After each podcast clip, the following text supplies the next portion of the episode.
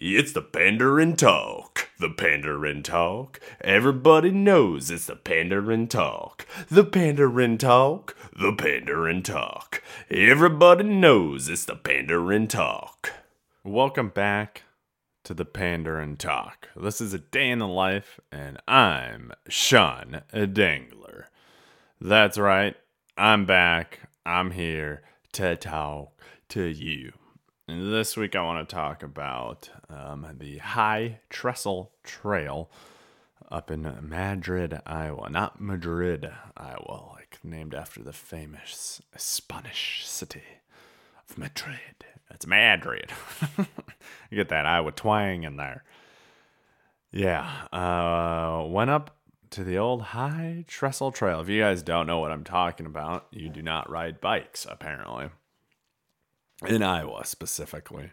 This trail is, um, I would say it's the, uh, what am I thinking of? It's the zombie burger of bike trails in Iowa. You know, everyone's heard of it if you know bike trails. It's, you know, it's got a reputation that's pretty cool. And uh, so Kim and I, we recently got a hitch installed on our car to allow us to put a bike rack on or to use a bike rack. And so we did that like last month in June, but it's been so dang hot that we haven't had a chance to do that, um, to use it. Um, but on Sunday, the weather cooled down just enough for at least one day for us to find our bikes and go for a ride. And we went for a ride. That's what we did. We drove up to Madrid, and Madrid's about a half an hour north of where we live. Not the most direct way you can get there, unfortunately, because Saylorville Lake lies right there. I've learned that plenty of times now. Trying to go north is you just run into a big old lake and you're stopped by it, so you have to always go around it. So it can make going north out of Urbandale a little annoying. But it's been good. Uh, we we drove up there and I, I googled where to park, and the address they had on the website did not. It took us to like this random gravel lot, and I was like, "There's no cars here. This seems too easy. There seems something wrong." Fortunately, um, before I made any rash decisions, I realized the tires needed to get their uh, need to be pumped up.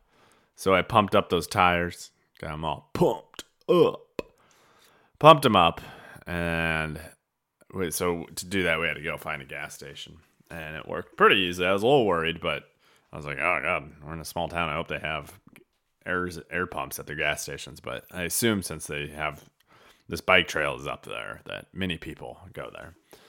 But sure enough, we drove to the other spot that I'd seen um, where people were parking, and that's where everyone was actually parking. The the I don't know what that map just had the wrong address or something on there because it did not like what it described was this park that we were not at or that we ended up going to not the original one.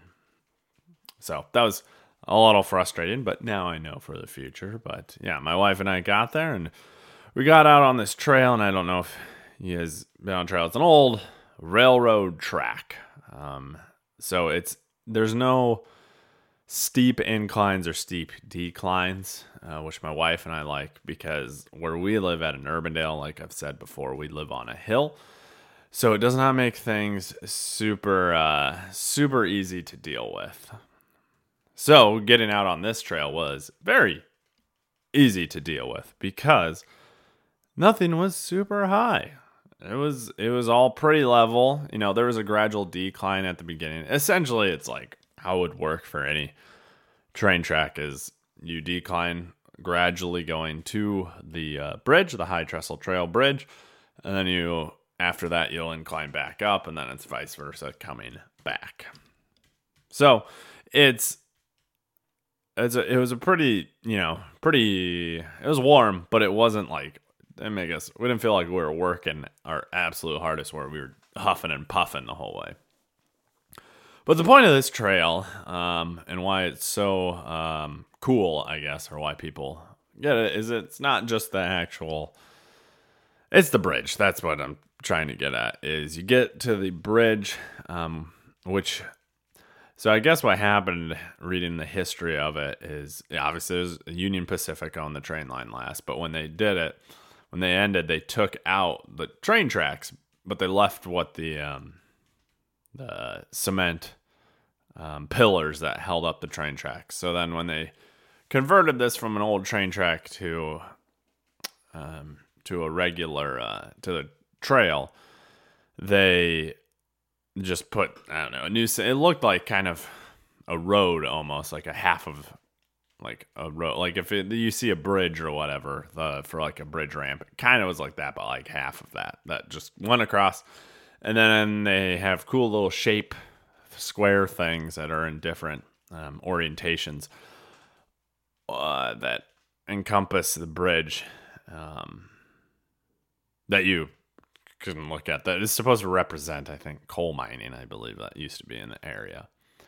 We were there during the day. At night, I guess those things are lit up more, so that would probably be uh, more fascinating. But uh, it's it, overall, it was um, still riding out. Uh, you get there, and it's freaking tall. And I, I, I know I'm a little uh, scary cat when it comes to heights. And this was one of those times where I was like, I know I'm on a bridge and it's very secure, but I'm still scared about how tall I'm up because it's, I don't know, a few hundred feet at least. You ain't surviving if you jump. That's the thing. So don't go in there and jump. That's what I'm saying. Rode out across. I was the the ride across initially. I was a white knuckling the whole way because I just wasn't prepared for it. It's a really cool site. Uh, the The cool thing is it goes over the Des Moines River and it's it's a huge river valley. It's not developed or anything around there, so it's just nature and this beautiful river running through it. Remind me of Red Dead Redemption 2, but I love that movie I love that game it was just very beautiful panoramic panoramic site where you can just see for miles on end and it's just nature. So it's cool.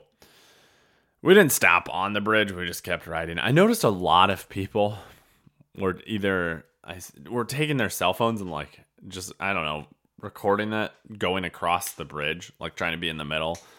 I don't know what's so cool about that, but sure. Maybe they're Facebook Live and maybe they needed all their friends to know. I don't I don't really understand uh the point of it.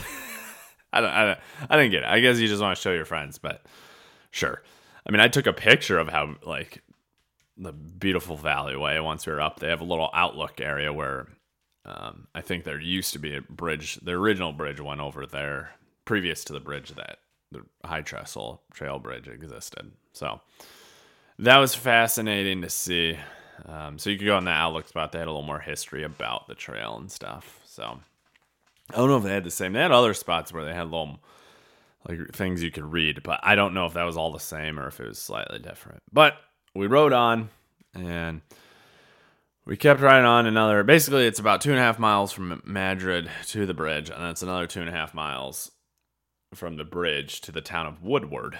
And so we just rode on, and again, it's it's pretty much the same after the bridge. It's just you're riding along in nature in an old place where train tracks used to be. So you kind of just mainly you're just riding through kind of cornfields in a wooded type of area the it's it's kind of fascinating from the point that where the train tracks are placed because they're like lower than everything else. So like the ground's all built up and they just must have dug it out for some reason. And when I've seen the old train tracks, typically I feel like it's above ground. So it's just kind of interesting to see the difference there. Um, but yeah, so we rode we rode to Woodward and you know, we just kept riding. There wasn't really anything. Cross a couple gravel roads, so you gotta stop for that no one's on, so you don't really have to stop. Get to Woodward, and they have an old school uh, train depot there from when they, you know, had a train. So that was interesting. We basically didn't do much in Woodward. The, we stopped. There was a little park you'd stop, and I think the nicest part is at the end of that there is like a restaurant. And if this wasn't COVID times, we probably would have gone in, maybe had something to eat. But there's a restaurant there and it was uh, like I don't know, just a patio you could hang out on. A lot of people were there, obviously. So we hung out there uh, just for a little bit and rode back. Took a picture of over on that outlook spot, and uh, that's pretty much it. It really like I what I guess my recommendation is that's how I describe the trip. I would say if you are able to go to Madrid and do it once, do it. That's fun. I guess if you go the other way east of um, Madrid, the trail I think goes all the way down to Ankeny, so it can be a pretty long trail. There were quite a few people there when we got there. There were notes on trail, but and we got there probably 12, 1 o'clock maybe. By the time we were leaving around 2.33 o'clock, it wasn't as busy. So I don't know if that is how it typically is, but it was warmer. So I think a lot of people came more in the morning and left. But it was good. It was good. It was good riding. I'd I'd recommend it. It's an easy trail to do. It's not gonna burn you. You don't have to be super in shape to do it, which was nice. A lot of people walk the trail too. I'd rather ride my bike. I like the wind. Well, I'm wearing a helmet, so the wind isn't really blowing through my hair, but I like the wind touching my body more than if I'm just walking. So, what I'm saying is, if you got time to ride some bikes, or maybe if you really just want to walk it, uh, go to the uh, High Trestle Trail in Madrid, Iowa. Or you could go to Woodward, I guess, and start there and go the other way. Doesn't matter. I I just remember this. At Madrid, they also have a bar or a restaurant you can stop at. I think called the Flat Tire Lounge.